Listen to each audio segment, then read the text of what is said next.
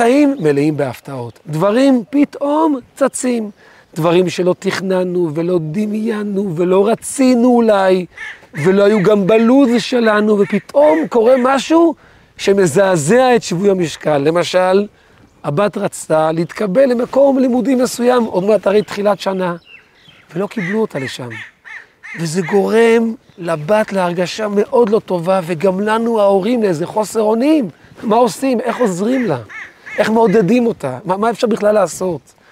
הבן רצה להתקבל לכיתה מסוימת, לחוג מסוים, להקבצה מסוימת, וגם זה לא הולך כמו שהוא רצה, וזה שובר אותו, וגם מבלבל אותנו לגמרי ההורים. אז מה אנחנו כהורים יכולים לעשות בשביל לנסות לשפר משהו במה שקרה? כמובן, כמובן, שהכל הרי בהשגחה פרטית, ויכול להיות מאוד שזה שהבת לא התקבלה לאותו מקום, זה שהבן לא נמצא באותה הקבצה או באותו חוג, ייתכן מאוד מאוד שמכיוון שהכל הרי מושגח מלמעלה לחלוטין, עדיף בשבילם שיהיו במקום האחר ממה שהם תכננו. אנחנו לא יודעים אף פעם, אבל אולי כן, אבל אולי לא, והבלבול הוא בלבול מאוד מאוד גדול. אז היום בשיעור נדבר על אחד מהדברים שאנחנו ההורים יכולים לעזור ולסייע, ואם נעשה אותם, בטוח, בוודאי, זה ישלח איזה ברכה, איזה פרופורציה, איזה כיוון טוב לסיפור הזה.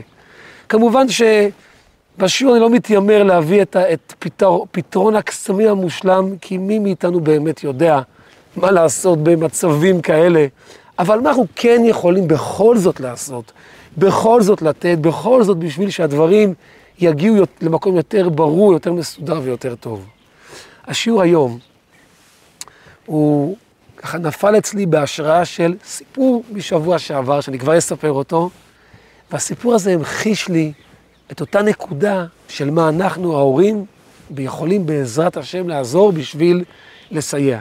אז בשיעור היום נראה את הסיפור משבוע שעבר, ונראה סיפור נוסף על מה שאנחנו ההורים יכולים לעשות, ונראה גם בשיעור היום, ונלמד לעומק למה באמת אותה עזרה שלנו כהורים, שכבר נדבר עליה, אז נבין לעומק למה באמת בכוחה לעזור.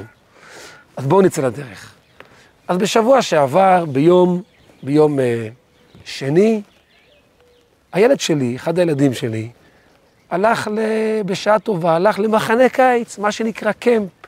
מחנה קיץ, למי שלא מכיר, מי שלא מכירה, ילדים הולכים לכעשרה ימים בערך למקום מסוים, קצת יותר מעשרה ימים, ונמצאים שם, ואוכלים שם, וישנים שם, ויש להם מגוון של פעילויות, והמון המון תכנים טובים, וזה ממלא אותם בתוכן טוב, תוכן יהודי, תוכן של יראת שמיים, אה, מפנקים אותם שם, ממש כיף גדול מאוד.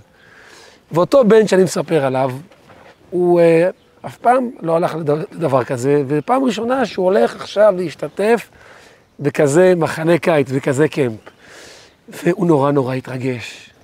הוא שמע על זה הרי סיפורים מהאחים שלו הגדולים שכבר היו, ו- וגם השנה הולכים, בעזרת השם. והוא שמע סיפורים מחברים, ותמיד אצלו בראש היה שזה משהו חווייתי ביותר, והוא התכונן בהתרגשות. ו- ואשתי קנתה לו דברים שהוא צריך לקחת לשם. וכשארגנו את התיק, הוא היה כולו מלא מלא בריגושים מפה ועד לשמיים.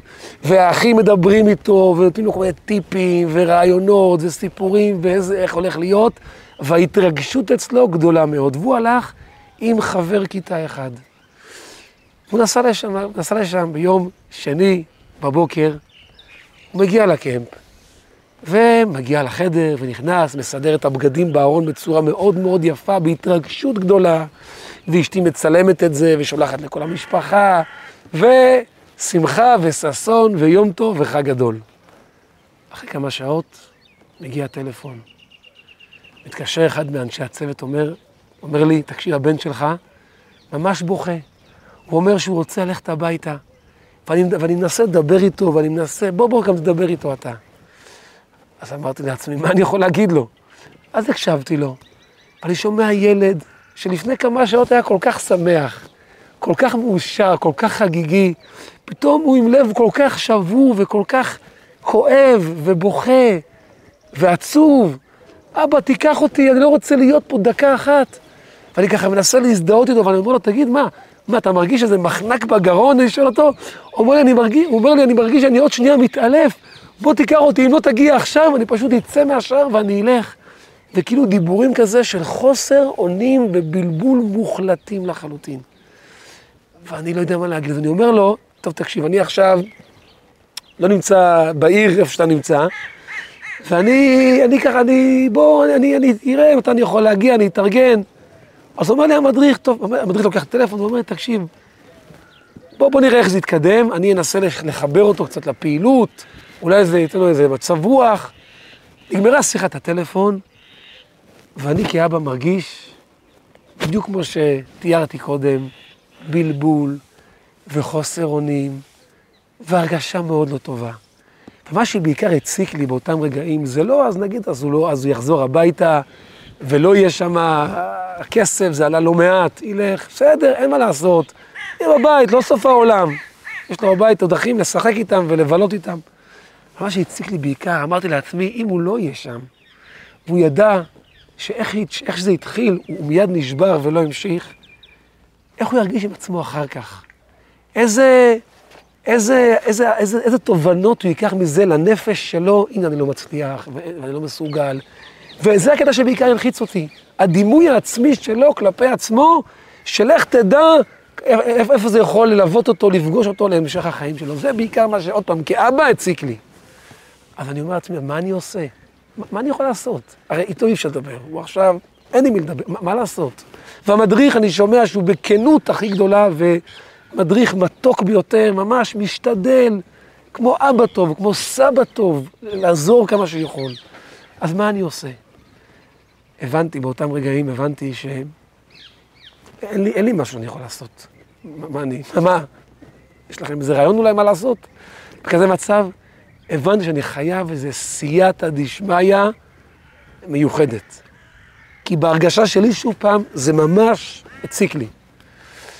דבר ראשון, ידעתי שבאותו ערב יש חתן שמתחתן, וידעתי גם, ככה אמרו לי, שהמצב הכלכלי שם מאוד קשה, עד כדי כך שאפילו הם לא, הם לא, הם לא הצליחו לכסות את הכסף שאמורים לשלם לקייטרינג בחתונה. זאת אומרת, יש מנות מסוימות שעדיין הם לא יודעים במשפחה מאיפה הם הולכים לשלם את זה. אז התקשרתי למי ששם מתעסק עם האוסף כסף לאותו חתן, ותרמתי סכום כסף מכובד, יותר ממה שאני רגיל לתרום סתם כך, כן? לא אלפים פה, כן? אבל אה, לא, לא סכומי עתק, אבל סכום יפה, סכום מכובד, סכום, אה, סכום חמוד כזה. ותרמתי, יפה. ואחרי התרומה הזו, ישבתי וכתבתי מכתב לרבי, לרבי מלובביץ'. מכתב שבו אני כותב לרבי שאני מבקש, ש... שהבן שלי, משהו ייפתח אצלו, וימצא את הכוחות בתוכו להתגבר על הקושי הזה שיש לו עכשיו. ואני ציינתי שם לרבי שלזכות זה הבאתי סכום כזה וכזה של צדקה. וזה מכתב שנכתב, שנכתב באמת מהלב, כי כאבא זה, זה, זה נגע לי מאוד בנקודה פנימית. המכתב היה מהלב, והצדקה הייתה מהלב, ואת המכתב הזה שיגרתי לציונו הקדוש של הרבי. וקיוויתי שבאמת נראה את הברכה ויהיה בעזרת השם סייעתא דשמיא. וכל דקה שהטלפון לא מתקשר, שוב, אני שמח, כן? מי יודע, דברים מסתדרים. אחרי כמה שעות מגיע הטלפון, אומר לי המדריך, תקשיב, לקחתי אותו לקבוצה שלו, הם קיבלו אותו מאוד מאוד יפה, והוא עכשיו נמצא שם, ואחר כך התקשר הבן שלי, אומר לי, אבא, אבא, אני נשאר פה.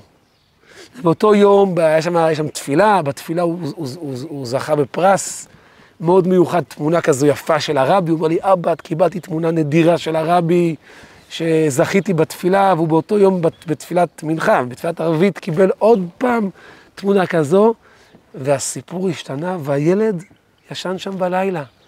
אני ואשתי לא האמנו. דיברתי עם אשתי, כי כשזה קרה, היינו במקומות, היינו בערים שונות, אני ואשתי. אז אשתי מספר לי שגם היא מיד כתבה מכתב לרבי, שתהיה ברכה בנושא הזה, כי, זה, כי, כי היא נגעה לנו. וככה הוא היה שם בקמפ. אני, אני אומר את האמת, הוא לא סיים עד הסוף, הוא נשאר שם חמישה ימים. כשהגיע שבת, הוא הרגיש קשה להיות שבת מחוץ לבית. אז החזרנו אותו. אבל חמישה ימים שלמים, הילד היה ונהנה והשתתף, וכשהוא חזר הביתה, השירים שהוא שר והדיבורים שלו, זה סביב אותם מסרים, אותם שירים שהוא שמע שם, שהם שרו שם. זאת אומרת, האווירה חדרה בו, זה נכנס בו, והוא יודע שהוא היה שם חמישה ימים שלמים לראשונה בחייו. וכמובן שבבית אנחנו העצמנו אותו ואמרנו לו, כל הכבוד לך, אתה אלוף, אתה, איך הצלחת?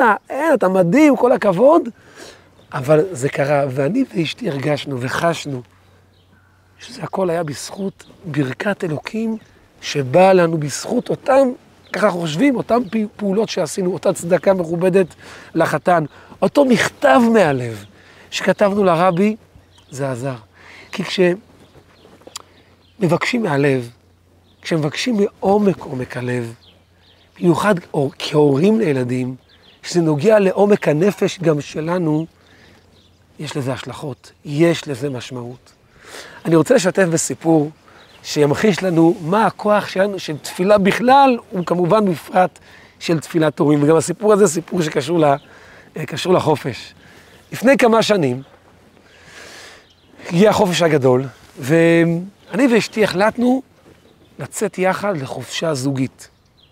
מי, ש, מי ששמע, מי מכם ששמע את השיעור בשבוע שעבר, בדיוק על זה דיברתי, על החשיבות של לצאת יחד כזוג לנופש, בלי הילדים.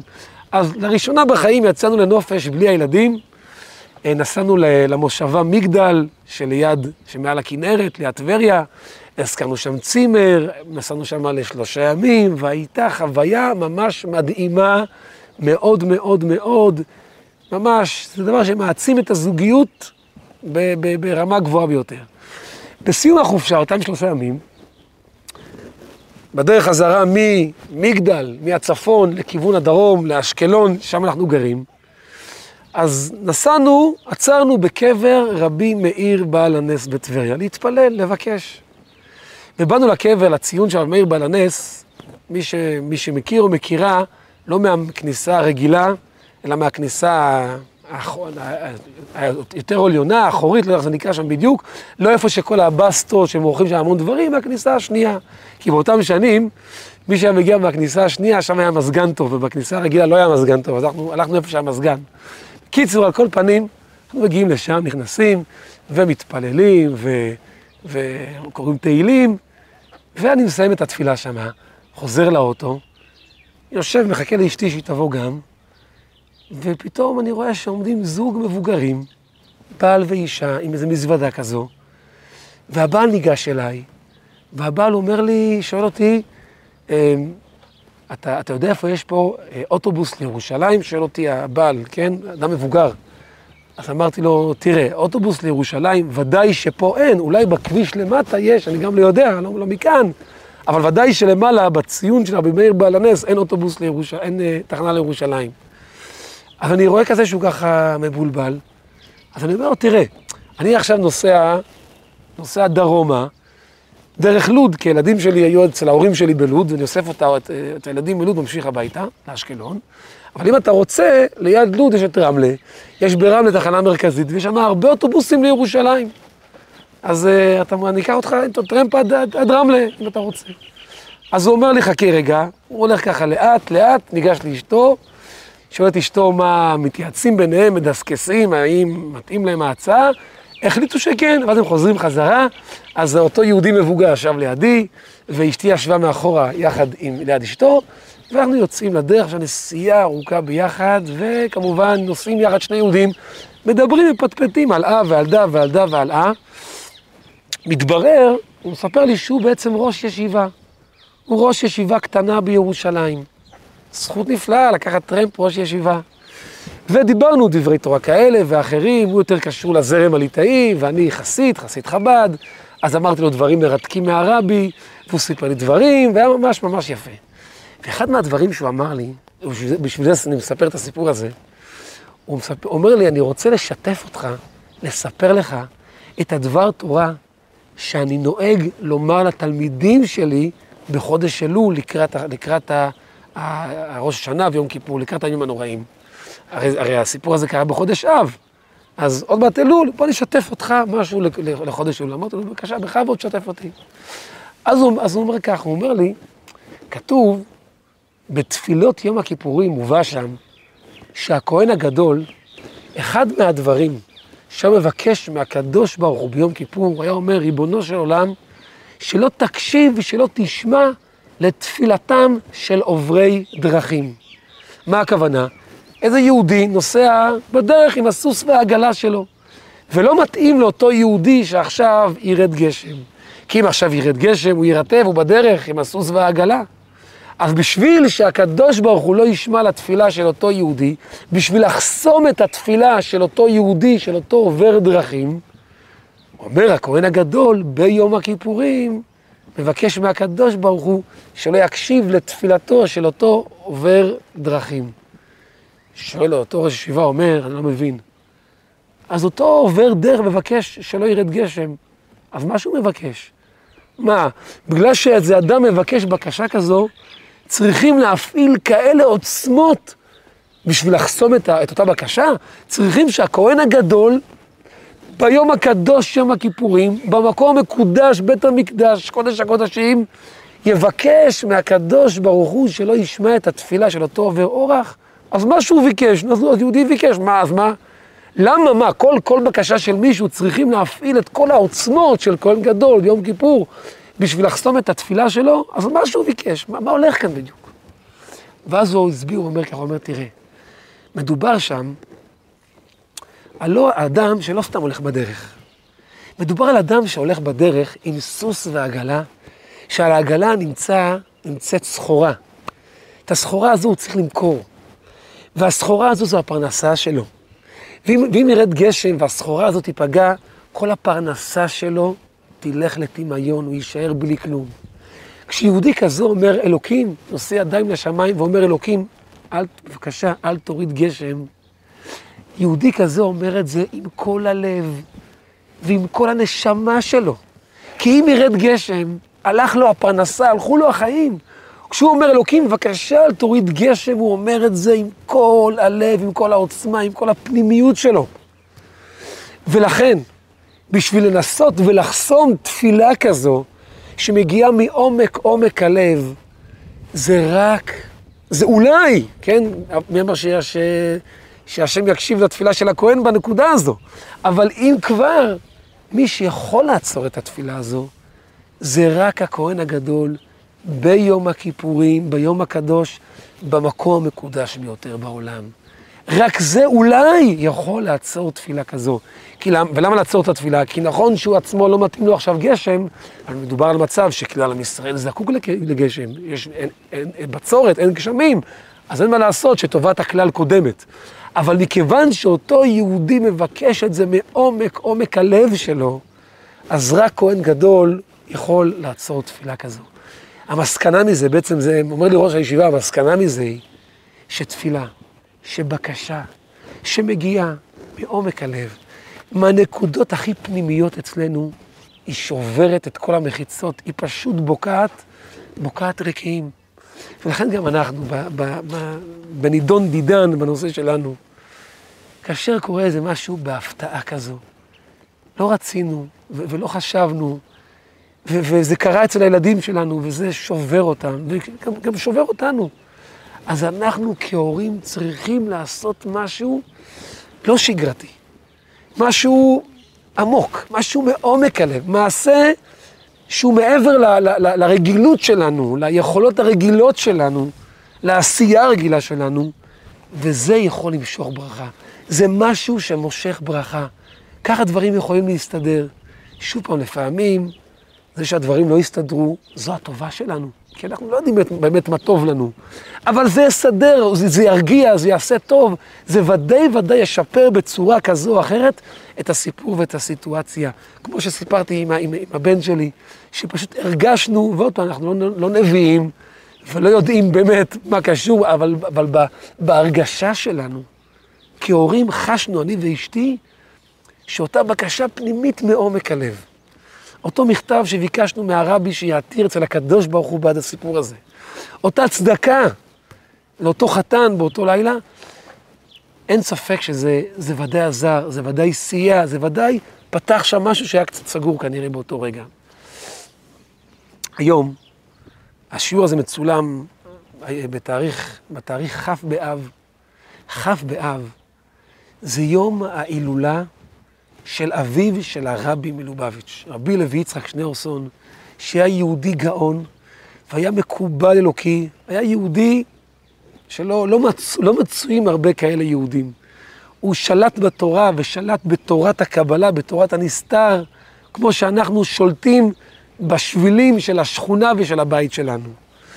והוא היה יהודי בעל מסירות נפש נפלאה ביותר, הוא היה רב, רב באחת הערים הגדולות באוקראינה, ו, ובשלב מסוים השלטונות שם אה, אה, לקחו, נכסו לעצמם את כל תחנות הקמח ואת כל המאפיות למיניהם, והם רצו שבמצות שמייצרים לחג הפסח, הם רצו שזה, שזה יהיה בפיקוח שלהם, מפעל ממשלתי, ושהרב ייתן כשרות, מצות שאין להם שום כשרות לפסח, של הגויים, אז הוא לא הסכים בשום פנים ואופן, אבל ידעו, ידעו, ידעו, השלטון שם ידע שבלי כשרות מהרב, מלא, הרבה יהודים לא יקנו, זה יפגע להם במכירות.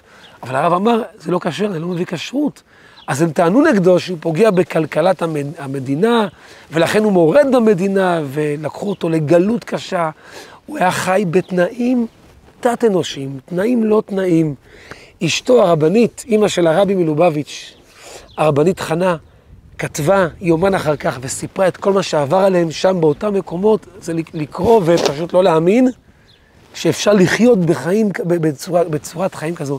תת-אנושיות ברמה הגבוהה ביותר שאפשר פשוט לדמיין, וככה הוא היה חי, וכמובן שהסיפור הזה מאוד הקשה לה, מאוד החליש אותו, והוא נפטר בשנת תש"ד, 1944, והוא, אה, מקום מנוחתו כבוד, היום בעיר אלמאטה שבקזחסטן, והיום בכ' באב, הרבה יהודים נוסעים לציונו, מתפעלים, אז בתורה שלו, בתורה שלו יש הסבר למה כשאנחנו עושים משהו מסוים שהוא מעבר לכוחות הרגילים, מעבר לרגילות, מעומק הלב, זה עוזר, זה מסייע, זה ממשיך דברים חדשים שלא היו, וזה יסביר לנו בעומק הדברים את אותה נקודה שדיברנו עליה קודם.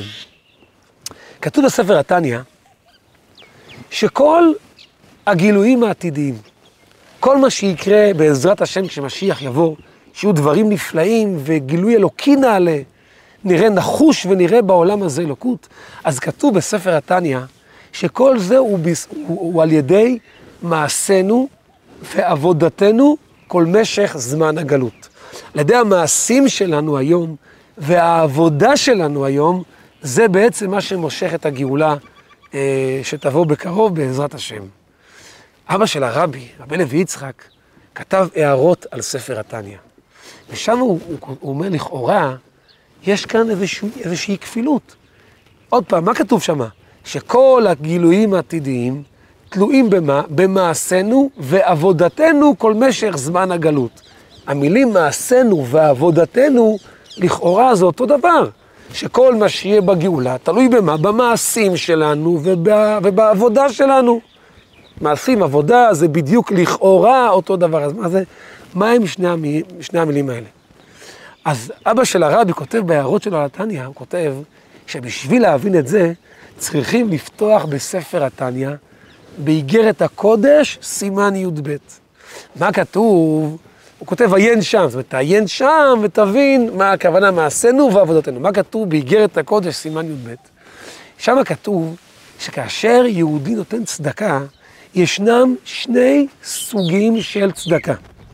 יש צדקה שנקראת מעשה הצדקה, ויש צדקה שנקראת עבודת הצדקה. כמו שהפסוק אומר בישעיה, והיה מעשה הצדקה שלום, ועבודת הצדקה השקט ובטח עד עולם. זאת אומרת, יש מעשה הצדקה, ויש, וישנה עבודת הצדקה. מה ההבדל בין זה לבין זה? מה ההבדל? מעשה הצדקה, הכוונה היא, בא אליי איזשהו יהודי, מבקש צדקה, יש לו צורך. אז אני פותח את הארנק, מוציא שקל, שני שקלים, חמישה שקלים, נותן לו, אני עזרתי לו, קיימתי מצווה גדולה מאוד של צדקה, כן, צדקה תציל ממוות, ואין ישראל נגאלים אלא בצדקה, את זה עשיתי, הבאתי לו צדקה. אבל לתת לו שקל או חמישה שקלים, זה לא, הרבה פעמים זה לא כזה מרגיש לי כאיזה מאמץ גדול, איזה וואו, התאמצתי למען הצדקה, לא. זה נקרא מעשה הצדקה, כי מעשה עשיתי, אבל אין פה איזה מאמץ, מאמץ גדול. עבודת הצדקה, הכוונה היא, כשאני נותן משהו שהוא אצלי לא ברגילות. זה משהו שהרבה יותר ממה שאני רגיל, ממה שאני תכננתי, וכשאני נותן דבר כזה, זה קצת מדגדג לי בפנים, כאילו, וואו, הבאתי הרבה. זה מתחיל, זה מאמץ בשבילי.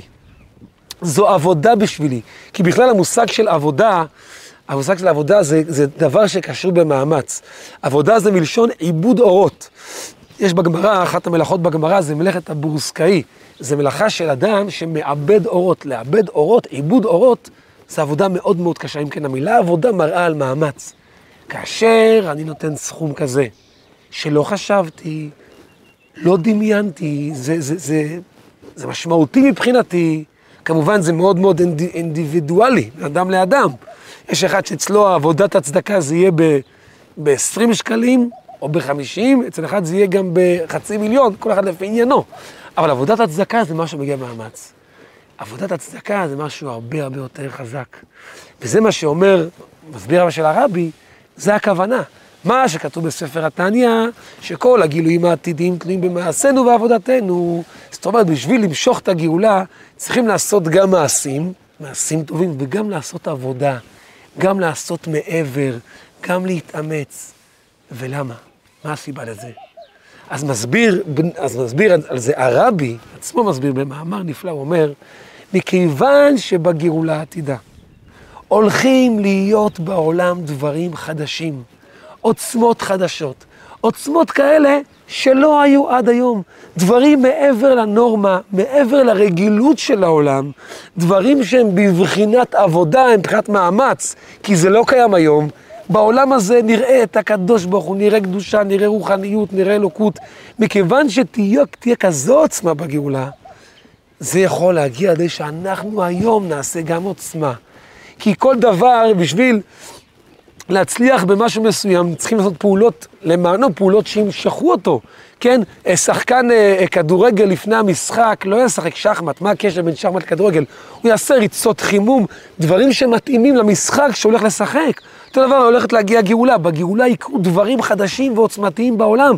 בשביל שזה יקרה, אנחנו צריכים לעשות דברים חדשים ועוצמתיים בתוכנו. זה הפירוש עבודה. זה הפירוש עבודה, להתאמץ מעבר. כשמתאמצים מעבר, זה מושך משהו מעבר. זה, זה מה שאומר אדמו"ר הזקן בספר התניא, שכל הגילויים העתידיים תלויים במה? במעשינו ועבודתנו, במעשים הרגילים של המצוות, וגם במאמצים, בדברים שקשורים למאמץ, והמאמץ שלנו, המעבר שלנו, ימשוך מעבר בעזרת השם מלמעלה בגאולה. וכך גם בהקשר שדיברנו קודם. אנחנו רוצים ליצור, ליצור משהו שהוא מעבר. משהו שהוא לא שגרתי, לא רגיל, התרחשה סיטואציה. אנחנו מרגישים שצריכים משהו מעבר שיבוא ויעזור, כי ברגיל זה לא כל כך יעבוד. צריך, אנחנו ההורים נדרשים כנראה לעשות משהו מעבר. משהו מעבר, עוד פעם, כל אחד והמעבר שלו. כל אחד והסוג מעמד שלו, זה מאוד משתנה מאחד, מאחד לשני, אבל הנקודה היא לעשות משהו מעבר. איזו החלטה שהיא מאמץ מבחינתנו.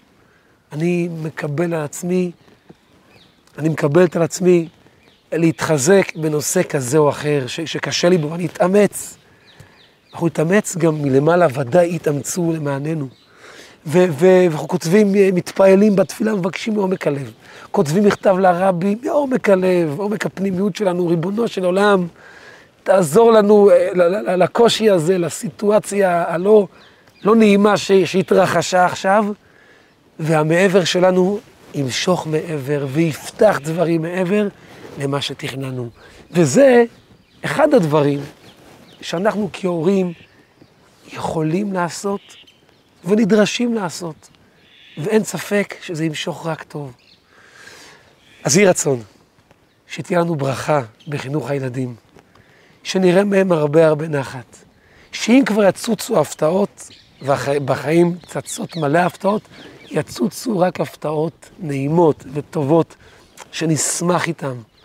ובעזרת השם, שנזכה כבר לגאולה, ונזכה לראות שאת כל הגילויים העתידיים שמגיעים בזכותנו, בזכות המעשים שלנו, בזכות העבודה שלנו, ונצעד עם הילדים שלנו יחד לגאולה האמיתית והשלמה, והלוואי בעזרת השם, שבשנה הקרובה כל מה שתכננתם, כל מה שאנחנו מתכננים עם הילדים, שיקרה בצורה טובה ונעימה, עוד פעם, בלי הפתעות לא נעימות, הכל יהיה בטוב הנראה והנגלה, והעיקר העיקרים, שנזכה לגאולה השלמה ולבית המקדש, ונזכה כבר השנה, משקיח יבוא היום, אבל נזכה ברוב, ביום כיפור הקרוב לראות את הכהן הגדול בראש השנה, ונשמע את התפילות שלו שם, ויהי רצון שכל זה יהיה בקרוב ממש.